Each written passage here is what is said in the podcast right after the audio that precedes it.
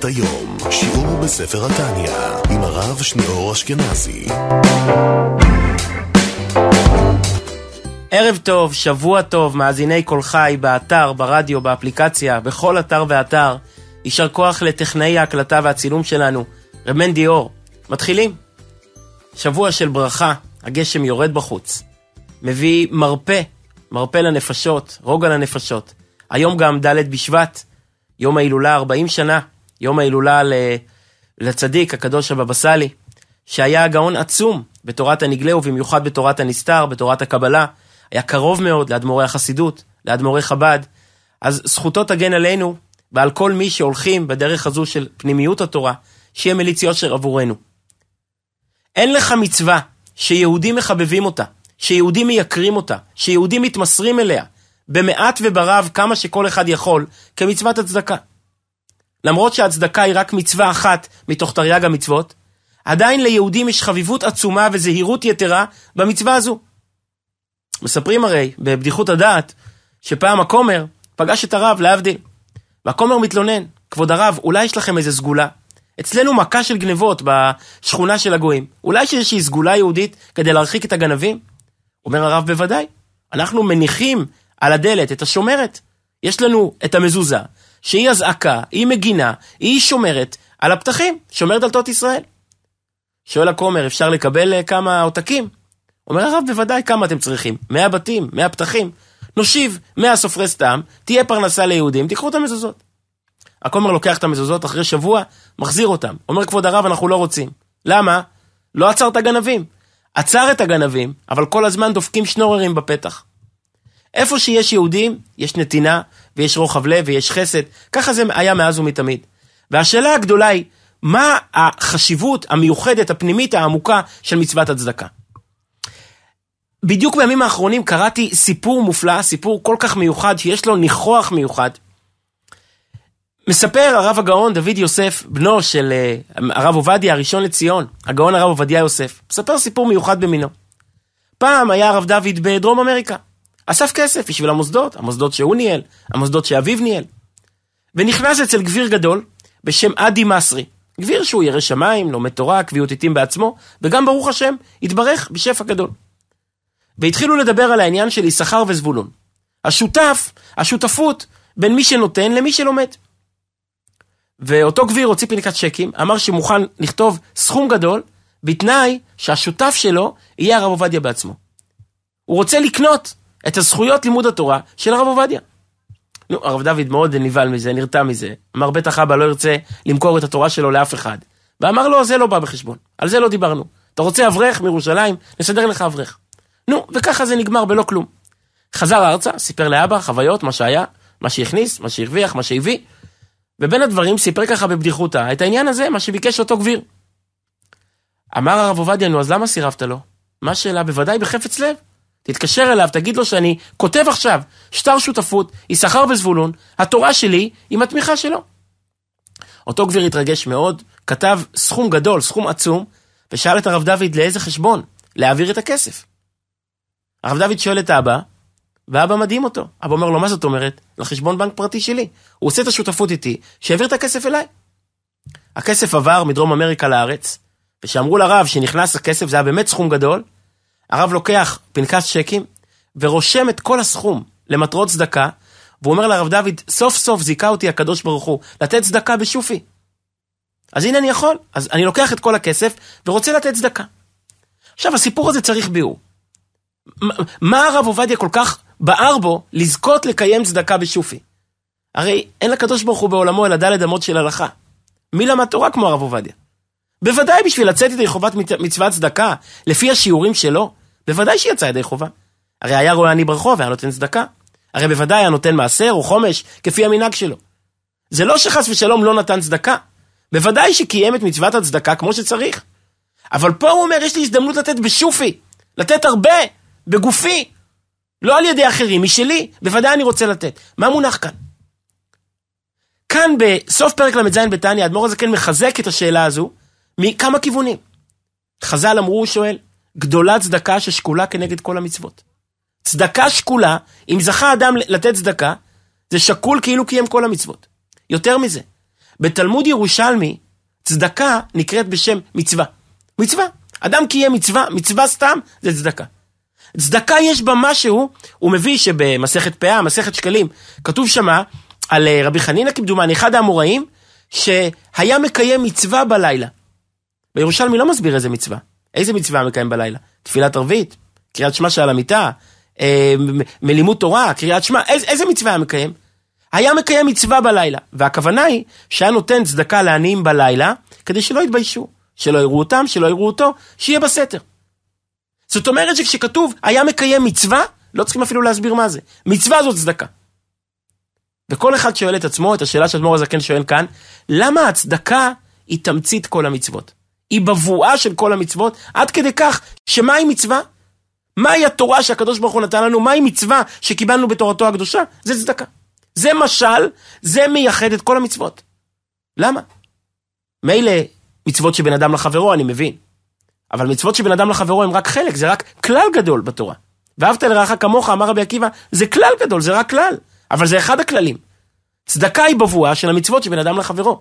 אבל איך היא ממחישה, איך היא מתמצתת את המצוות שבין אדם למקום? מה יש בה שהפך אותה למצווה סתם? אז אדמו"ר הזקן מפתח כאן נקודה מיוחדת במינה, ממש, שכל כך ממחישה את, את המהלך, את המבנה, שאנחנו כבר מדברים עליו חמישה-שישה שיעורים על אותה הנקודה.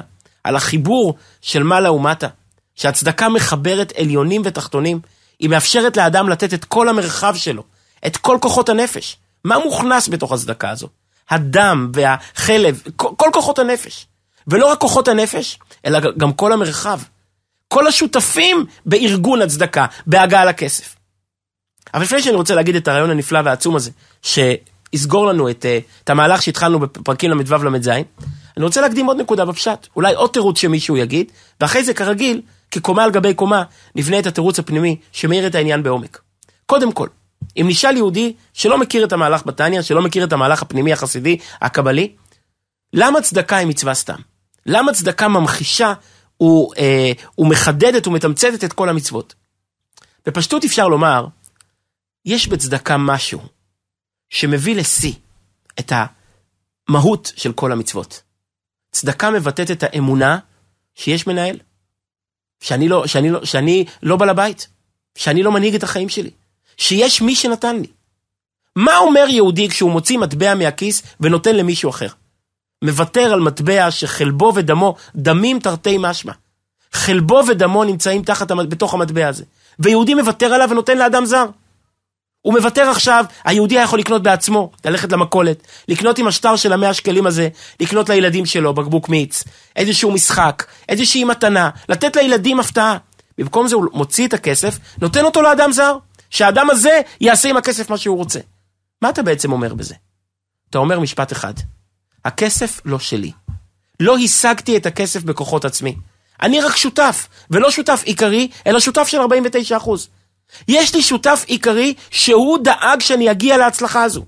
לא העבודה נתנה לי את הכסף, העבודה רק, רק נתנה את הכלי להגשים את הברכה שנתן השותף מלמעלה. צדקה אומרת דבר אחד, הכסף לא שלי, הכסף פיקדון בידיי. קיבלתי מהקדוש ברוך הוא סכום, ואני מחזיר לו. איך אני מחזיר לו? הוא היה יכול להגיד לי, תפקיד את זה לחשבון בנק הפרטי שלי בשמיים, הוא לא אמר. הוא אמר, יש לי פה איזה ידיד בעולם הזה, איזה עני שנמצא, יושב בקרן הרחוב, שנכנס לבית הכנסת באמצע התפילה, זה החשבון בנק שלו, זה החשבון בנק שלי. מלווה השם חונן דל, אתה מלווה לקדוש ברוך הוא, איך? כשאתה נותן לדל. בפשטות המעלה הגדולה של הצדקה, שהצדקה היא הרבה יותר ממצווה. הצדקה היא תפיסת חיים, היא תפיסת עולם. כל תפיסת האמונה, כל תפיסת ההשגחה, הכל נמצא, נמצא במטבע הקטן הזה שאתה נותן לבן אדם. כשאדם מוותר על הדם שלו ונותן ליהודי אחר, מה הוא אומר? הוא אומר, הכסף לא שלי. יש לי שותף, הוא ארגן לי את הקשרים, הוא ארגן לי את החיבורים, הוא ארגן לי את הכישורים, והשותף הזה, במקום שאני אפקיד את זה בחשבון בנק שלו, את ה-50% שמגיע לו, הוא אמר לי, אני לא מבקש 50%, אני מבקש 10%, 20%, זה כל מה שאני מבקש. ואת ה-20% האלה, במקום להעביר לי, לחשבון בשמיים, תעביר לילד שלי, לבן שלי שיושב על הארץ וזקוק לכסף, אני אמור להעביר לו, אתה תעביר לו בשמי. פעם הרבי אמר, אגב זאת הסיבה שהרבי הזכיר הרבה פעמים, שצדקה ביהדות, היהדות היא דת יחידה בעולם, שצדקה מלשון צדק. בכל שפה אחרת, באנגלית, צדקה זה חסד. צדקה זה התנדבות. צדקה זה מעשה טוב. ביהדות זה הדת, התפיסה היחידה בעולם. הצדקה היא לא רק אצלנו, גם הגויים מהדרים בצדקה. אבל צדקה כצדק, צדקה כחובה, עד כדי כך שבדין היו כופים על הצדקה. זה רק אצלנו. זה לא וולונטרי, זה לא חסד. מחייבים היו כופים על הצדקה. כופים לשלם את אותם מיסים בעיר, בשולחן ערוך כתוב, ביורה דעה, היו כופים לשלם את אותם מיסים, גם מיסים שהולכים לחסד. שהולכים לקופה שנותנת מזונות לעני 14 סעודות. למה? איך אפשר לחייב אותי? כי צדקה מלשון צדק. בצדקה אתה לא עושה טובה לאף אחד. אתה בסך הכל עושה את הדבר הישר, נותן לשותף שלך את מה שמגיע לו. קדוש ברוך הוא השותף, הוא השותף העיקרי. הוא נתן לך, ההשגחה מובילה אותך ברכת השם היא תעשיר. הוא מוליך אותך שתצליח בחיים, הוא מברך אותך. אז איך אתה מחזיר לו? אתה מפקיד לחשבון בנק שהוא נתן לך. מה החשבון בנק שהוא נתן? אותו חשבון של העני. הרב הסביר את זה פעם, בצורה כל כך מיוחדת, מצא את זה במשנה, משנה שכולם מכירים. ארבע מידות באדם, האומר, אמ, שלי, אמ, שלי, שלך, שלך, שלי, האומר, אה, שלי, שלי, שלך, שלך, ויש שם האחרון, יש שם את החסיד, האומר שלי, שלך ושלך, שלך, והאחרון, האומר שלי, שלי ושלך, שלי. ורשע. שלי, שלי, מה ששלי, שלי, ומה ששלך, גם הוא שלי, רשע. אתה מסתכל על המשנה הזאת, אתה משפשף את העיניים. אדם כזה מנוול, כזה מושחת, כזה מופרע ומופקר, שאומר שלי, שלי ושלך שלי. אדם כזה הוא רשע? אדם כזה הוא לא בן אדם בכלל. עליו פרקי אבות צריכים לדבר. ארבע מידות באדם. יש ארבע תפיסות כלכליות. יש תפיסה קפיטליסטית. שלי, שלי, שלך, שלך. אני לא מתערב לך, אתה לא מתערב לי. יש תפיסה סוציאליסטית. שלי, שלך ושלך, שלי. שותף. קיבוץ. יש שיטה של חסיד, הכל שלך. ויש, אתם שומעים? תפיסה רביעית, הכל שלי. גם שלך, גם שלי. מה ששלך, גם שלי. זה ארבע מידות באדם? זה עוד תפיסה כלכלית? פרקי אבות מילי דחסידותא? צריכה להציג תפיסה כזו כאילו יש תפיסה נורמלית, נורמטיבית של הרשע? שמהו הרשע? אומר שהכל שלו? על מי מדובר פה? על אחאב? האם זה ארבע מידות באדם? זו תפיסה שהיא נורמלית, שצריכים לדבר עליה? זה הרי תפיסה מושחתת. אדם כזה הרי צריך לשבת מאחורי סורג ובריח. איך, איך פרקי אבות יכולים להציג את התפיסה הזו כעוד תפיסה שצריכים לדבר עליה, שצריכים לדון בה? עוד להשוות אותה לתפיסות האחרות של החסיד, של הסוציאליסט, של הקפיטליסט, כולם תפיסות שיש להן מקום על פי תורה. אפשר לנהל את ההון בצורה כזו, בצורה אחרת. אבל להגיד שאחת משיטות ניהול ההון, שהכל שלי? על מי מדברים פה? על איזה מלך דיקטטור? שכל, שעושק וגוזל את ההון ולוקח הכל לעצמו? זה הרי אחאב. על המלך הזה נאמר בנביא, הרצחת וגם ירשת? הכלבים ליקקו את דמו. אחאב מת בצורה הנוראה ביותר. אז זה הכוונה פה, על זה פרקי אבות מדברים, על אחאב, שלי, שלי, שלך, שלי. איך אפשר להבין את העניין הזה? רבי פעם אמר נקודה כל כך עדינה ויפה וכל כך מיוחדת. האומר שלי, שלי, שלך, שלי. לא מדובר על אדם שחס ושלום לוקח הכל לעצמו, אלא אומר במחשבה שלו, גם מה ששלך הוא שלי. מה, מה הכוונה? אומר הרב, הכוונה ליהודי שנותן צדקה.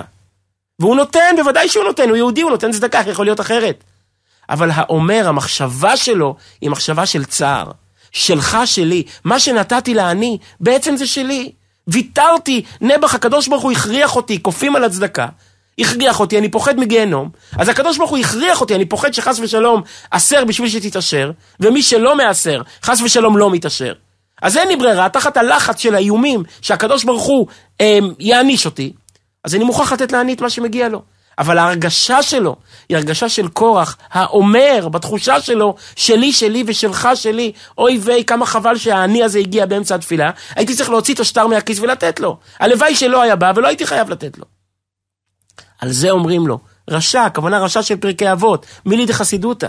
זה רשע עדין, זה רשע בין חסידים, במידת חסידות הוא רשע. למה רשע? כי לא נתת לו את שלך, נתת לו את שלו. צדקה מלשון צדק. אתה בסך הכל החזרת לקדוש ברוך הוא את מה שמגיע לו. תגיד תודה שהשותף שלך הוא שותף נחמד, השותף בשמיים, היה יכול לבקש 50 אחוז, או 51 אחוז, בסך הכל ביקש 10 אחוז. המהדרים, 20 אחוז. יותר מזה הוא לא ביקש.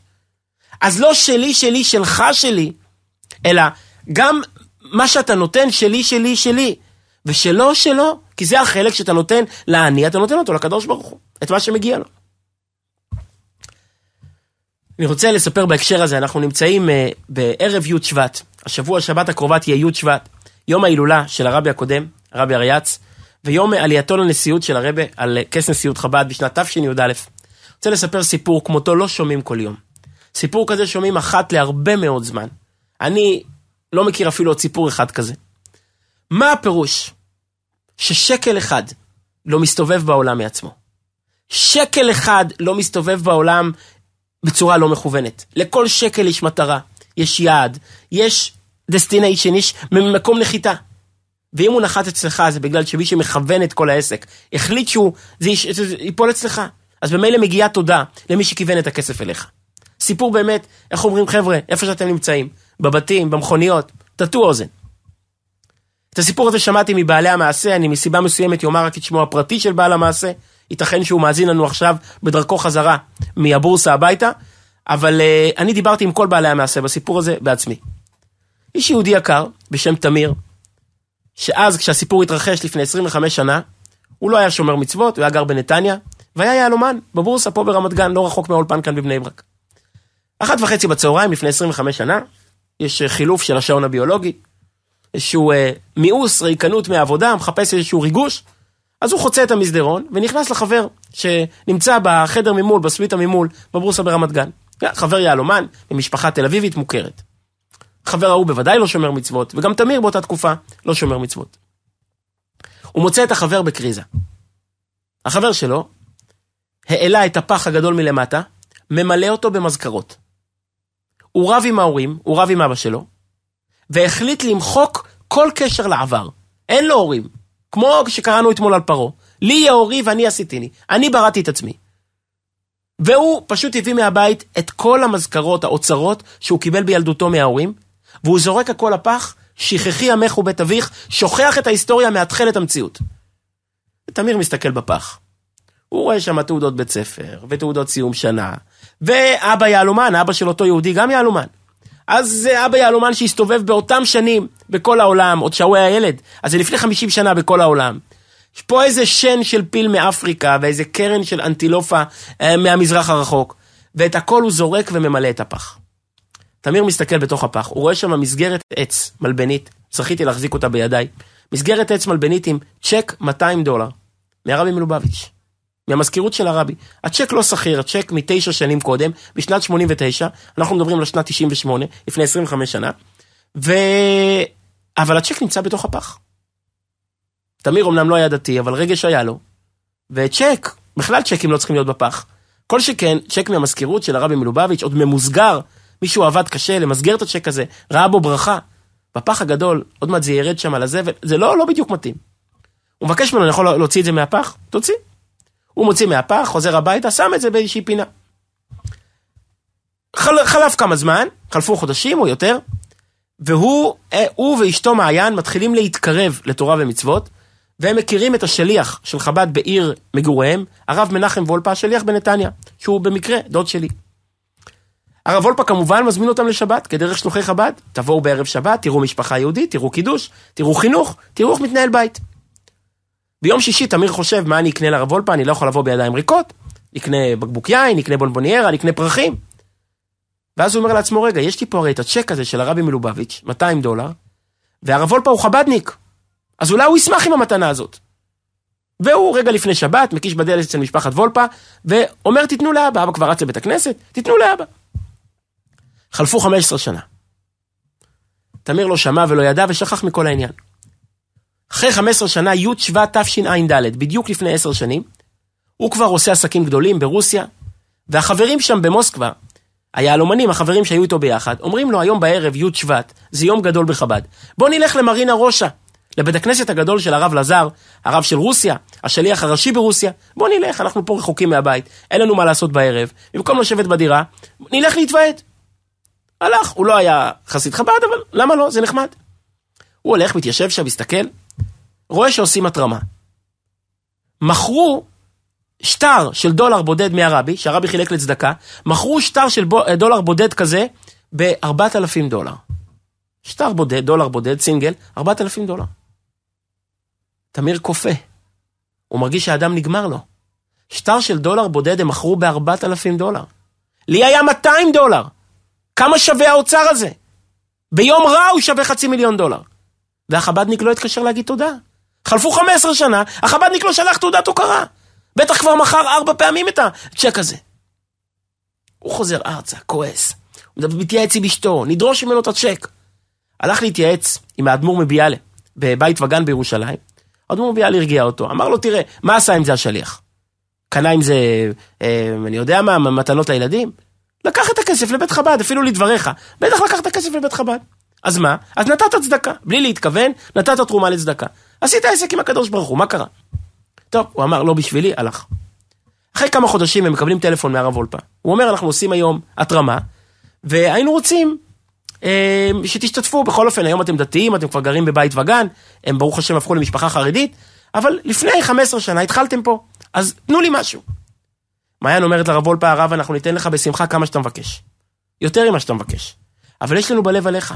אתה קיבלת מאיתנו אוצר גדול לפני 15 שנה, צ'ק 200 דולר מהרבי מלובביץ'. אנחנו לא יודעים מה עשית איתו. לא סיפרת לנו, לא נתת אחוזים, לא נתת תיווך. לא מתנהגים ככה. הרב וולפה השתתק ואומר לה, תשמעי, גברת מעיין, אני לא נגעתי בצ'ק.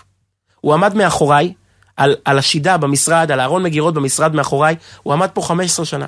אני לא קיבלתי אותו מהרבי, לא עשיתי איתו שום דבר. אבל הוא אומר לה, לפני כמה חודשים, ברמת גן הסמוכה, נפטר השליח של חב"ד, הרב מוטי גל. הוא נפטר אחרי איסורים איומים, והייתה פה אספה אצלי בבית חב"ד, איך לחדש את הפעילות ברמת גן. לתת לרבנית, לילדים, יוסי ואבי, לתת להם לחדש את הפעילות ברמת גן. ואז הצ'ק הזה עומד פה על השידה, החלטנו לתת את זה למשפחת גל, שהם יעשו עם זה משהו, ימכרו, ייתנו, אינני יודע מה, ויחיו מחדש את הפעילות. אז תדעי, לא עשיתי עם זה כלום, נתתי את זה לאישה אלמנה. טוב, שומעת את זה מעיין, אומרת גם זו לטובה, ממשיכה את החיים. הגענו לשלב האחרון. תמיר נכנס לאותו יהלומן שאצלו התחיל כל הסיפור 15 שנה קודם. הוא שואל אותו רק דבר אחד אני לא מבין. איך הצ'ק הזה הגיע אליכם למשפחה? אני מצאתי אותו בפח אחרי שאתה זרקת אותו, כי קיבלת אותו מאבא שלך. אבל איך אבא שלך קיבל צ'ק 200 דולר מהרבי? זה צ'ק, אני מבין שגם בין החבדניקים אין דבר כזה. אומר לו אותו בחורצ'יק, תשמע טוב אדוני, לאבא שלי היה חבר ברמת גן שקראו לו הרב מוטי גל, השליח של חב"ד ברמת גן. פעם אבא שלי נתן לו תרומה מאוד יפה, מאוד גדולה, הרב גל התרגש מאוד.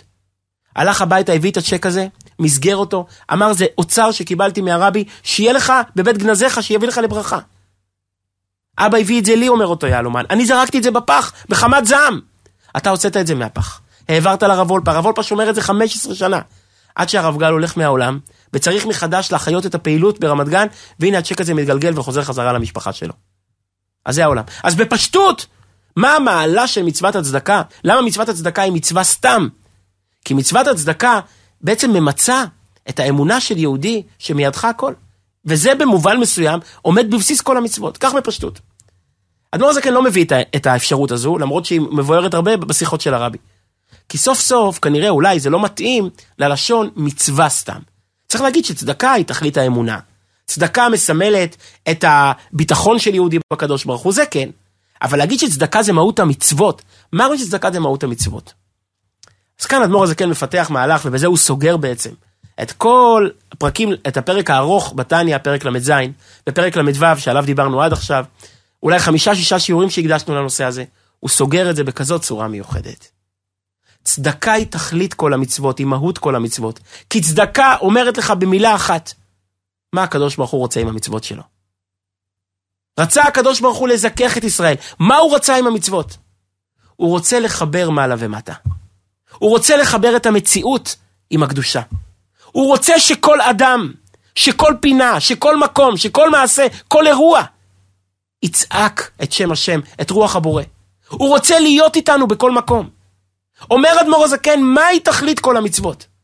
ונגלה כבוד השם, וראו כל בשר יחדיו, כי פי השם דיבר.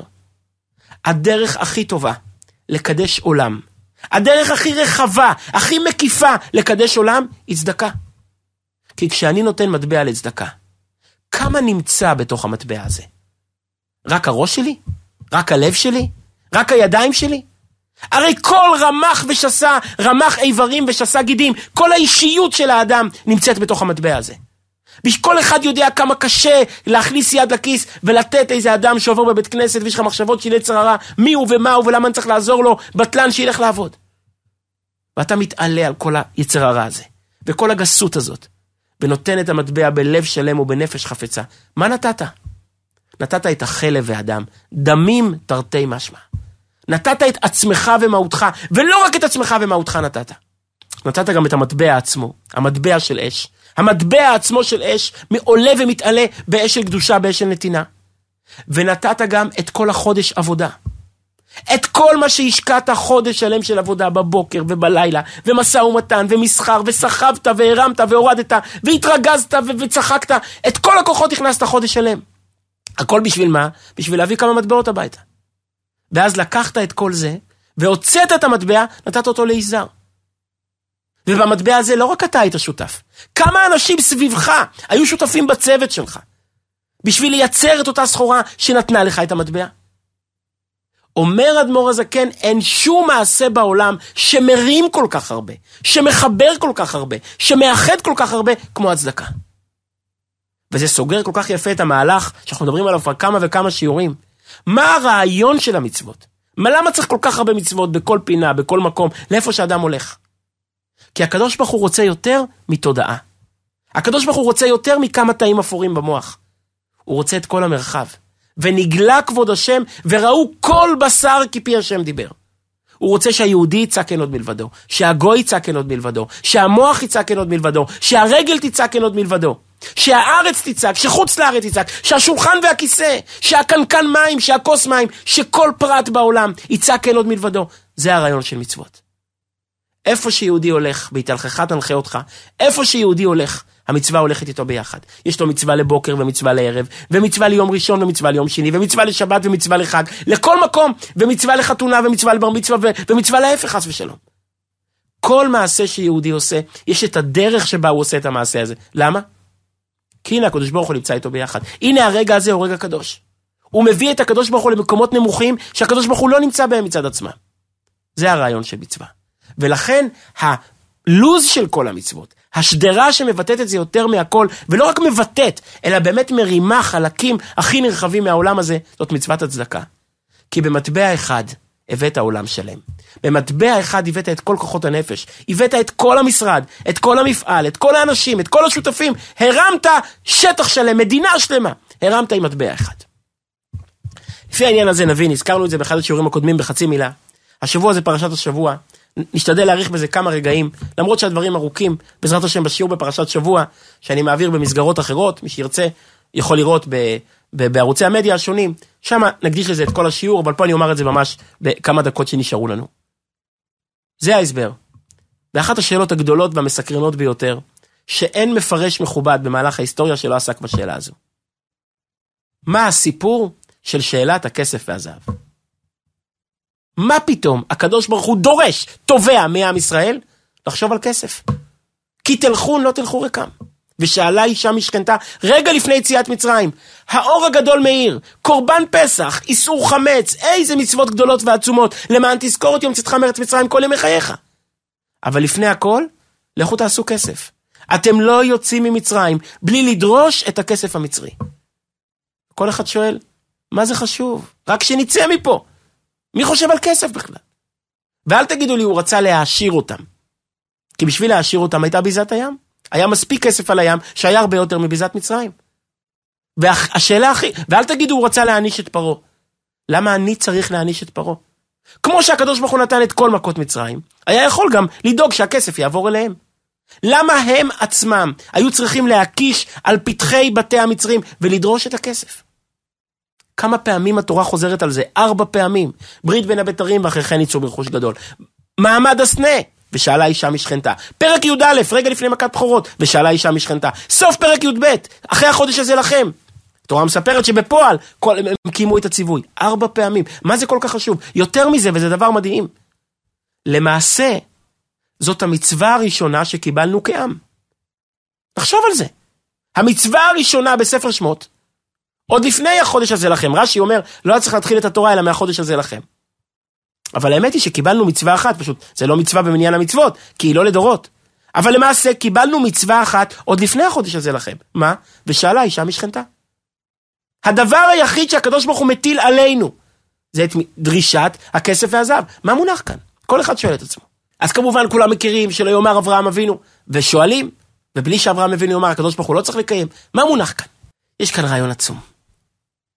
כסף זה הדם של מצרים. כסף זה הבשר של מצרים. כסף זה מצרים בעצמה. הקדוש ברוך הוא אומר, אתם לא יוצאים ממצרים לפני שאתם מרימים את מצרים. בשביל מה הגעתם לשם? רק בשביל לחטוף מכות? כשיהודי יוצא ממקום, הוא צריך להוציא איתו את הניצוצות הרוחניים שיש שם. הוא צריך להרים את המקום הזה. איך מרימים מקום? כשאתם תדפקו על בתי המצרים, והם יסתכלו לכם בעיניים, ומרצונם הטוב, לא ביזת הים, שאתם תשכבו על הרצפה ותיקחו בעל כורחם. הם מרצונם הטוב יגידו, כן, אתם בנים של הקדוש ברוך הוא. טעינו שהעבדנו אתכם 200 שנה, 100 שנים, 86 שנים. אתם למעלה מהטבע, קחו את הכסף. ועם ישראל ייקחו את הכסף המצרי הזה, שניתן מרצונם הטוב, וישתמשו בו אחר כך לזהב, כסף ונחושת ואורות אלים מאודמים, כדי לבנות את הבית של הקדוש ברוך הוא. הנה, הרימו את מצרים. אפילו שלוש קליפות הטמעות, אפילו הסטרא אחרא של פרעה יכולה להתרומם. איך? כי כשאתה נותן כסף, הגוי נותן את הכסף שלו ליהודי, והיהודי משתמש בזה להרים את בית השם, אז את מה הרמת? לא הרמת את הידיים של הגוי שנתנו מצווה, שנתנו צדקה. הרמת את מצרים. הרמת את המהות של המקום, כי מהו? מהו המהות של מקום? בסוף הכל זה כסף. כסף הוא תמצית כל המציאות. מי שמנהל את ההון, מנהל את המציאות. דיברנו על זה פעם. יוסף, היהודי הראשון שפועל בעולם, מה הוא עושה? מנהל כסף. מאז ומתמיד יהודים הולכים ביחד עם כסף. להבדיל, 40% מזוכי פרס נובל לכלכלה הם יהודים. כמעט כל זוכה שני הוא יהודי. ליהודים יש כישרון מיוחד בניהול כסף, בניהול הון. זה מתחיל מיוסף הצדיק וממשיך עד היום הזה. למה? כי ליהודי יש שליחות להרים את העולם. לא רק להתפלל וללמוד תורה, לעבוד את השם, רק עם התודעה שלו. אלא, וראו כל בשר כפי השם דיבר. הוא צריך להביא את העולם כולו לקדושה. שכל פינה בעולם תצעק אין עוד מלבדו. איך יהודי מביא את העולם כולו? אני יכול להביא מדינה שלמה? אני יכול להביא את הכסף של מדינה שלמה. אם אני לוקח את הכסף של מדינה שלמה, שהוא ניתן מרצונה הטוב של בני אותה מדינה, ונותן אותו לקדוש ברוך הוא, מרים אותו לקדושה, הרמתי, הבאתי לקדוש ברוך הוא שטח שלם, ממלכה שלמה, ועוד הממלכה החשובה ביותר בעולם. אני אסיים, שלכן כתוב בספרי החסידות, כתוב, אדמו"ר הזקן, הרב עוסק בזה הרבה. מצרים היא המקום היחיד בעולם שאסור ליהודים לחזור אליו. כאשר, כי אשר ראיתם את מצרים היום, לא תוסיפון לראותם עוד עד עולם. למה? כי סבלנו שם, איפה לא סבלנו? אם אסור ליהודי לחזור לאיפה שסבלנו, אז אין שום נקודה בעולם שאנחנו יכולים לחיות בה. אין נקודה אחת בעולם, לצערנו, שלא סבלנו בה. מספרים שלפני המלחמה, או בתחילת המלחמה, נכנס יהודי לסוכנות נסיעות שם באשכנז, במזרח אירופה, באיזה מקום. והוא מבקש מהסוכן נסיעות אם הוא יכול לתת לו כרטיס טיסה או כרטיס הפלגה באונייה, לברוח מפה. מוציא הסוכן נסיעות אה, גלובוס, אומר לו, תגיד לי, לאיזה מדינה אתה יכול לברוח? לאיזה מדינה מקבלים אתכם? מסתכל היהודי על הגלובוס, מסובב אותו, ואז אומר לסוכן נסיעות, אולי יש לך עולם אחר? אם אסור לנו לחזור למקום שסבלנו בו, צריכים לחפש עולם אחר. בעולם הזה בכל מקום סבלנו. אז למה רק למצרים אסור לחזור? למה אין איסור לחזור לבבל, ואין איסור לחזור לרומא ולכל מקום אחר? כתוב בספרי הקבלה והחסידות בעומק, וניצלתם את מצרים. וטרוקנון, אומר התרגום אולקלוס מביא רש"י. אומרת הגמרא, השאוע כמצולה שאין, בד... כמצודה שאין בדגים. הם רוקנו את מצרים. מה הפירוש רוקנו את מצרים? לקחו ממנה את כל הניצוצות הרוחניים. אז אין ליהודי מה לחזור לשם. יהודי הולך לאיפה שיש לו מה לתקן, מה לברר, מה לקדש, מה להרים, מה לזכך, מה לחבר. במצרים הוציאו הכל, כי כשלוקחים את הכסף המצרי, לא נשאר שם כבר שום דבר אחר כך. כבר הוציאו את הבשר והדם, רוממו אותו, הפכו אותו אחר כך ליסודות של ביתו של הקדוש ברוך הוא. ומילא אומר אדמו"ר הזקן, הנה לנו תפיסה חדשה במצוות הצדקה. כמה שקשה לתת, כמה שזה אתגר לתת, אבל צריך לדעת ששום דבר לא מרומם אותנו, לא משנה אותנו, לא יוצר שינוי מקצה לקצה, כמו מצוות הצדקה, שהיא דמים תרתי משמע ונותנת את כל כולנו לקדושתו יתברך. ובזה סיימנו את החלק הזה את המעלה שהתחיל אדמו"ר הזקן בפרק ל"ו בתניא, או בסוף פרק ל"ה אפילו, המעלה של מעשה המצוות הגשמי, כי נועדנו ליותר מעבודת השם רוחנית, נועדנו להביא את הקדוש ברוך הוא למקום שהוא לא נמצא מצד עצמו. דווקא אל הגשם, דווקא אל החומר, דווקא אל העולם הזה, דווקא אל ארצות חוץ לארץ. צדקה עשה הקדוש ברוך הוא עם ישראל, שפזרן בין האומות, דווקא שם. והתכלית והשיא נעשה בזכות מצוות הצדקה, וכמובן, הובטחנו, גדולת צדקה שמקרבת את הגאולה. עכשיו אנחנו מבינים למה. כי אין דבר גואל, אין דבר מרומם, אין דבר מכין את העולם למשיח צדקנו, להתגלות אורו יתברך, כמו אותה מצוות צדקה, כמו אותו מטבע, שמרומם את כל הסביבה ומחבר ומקדש אותו.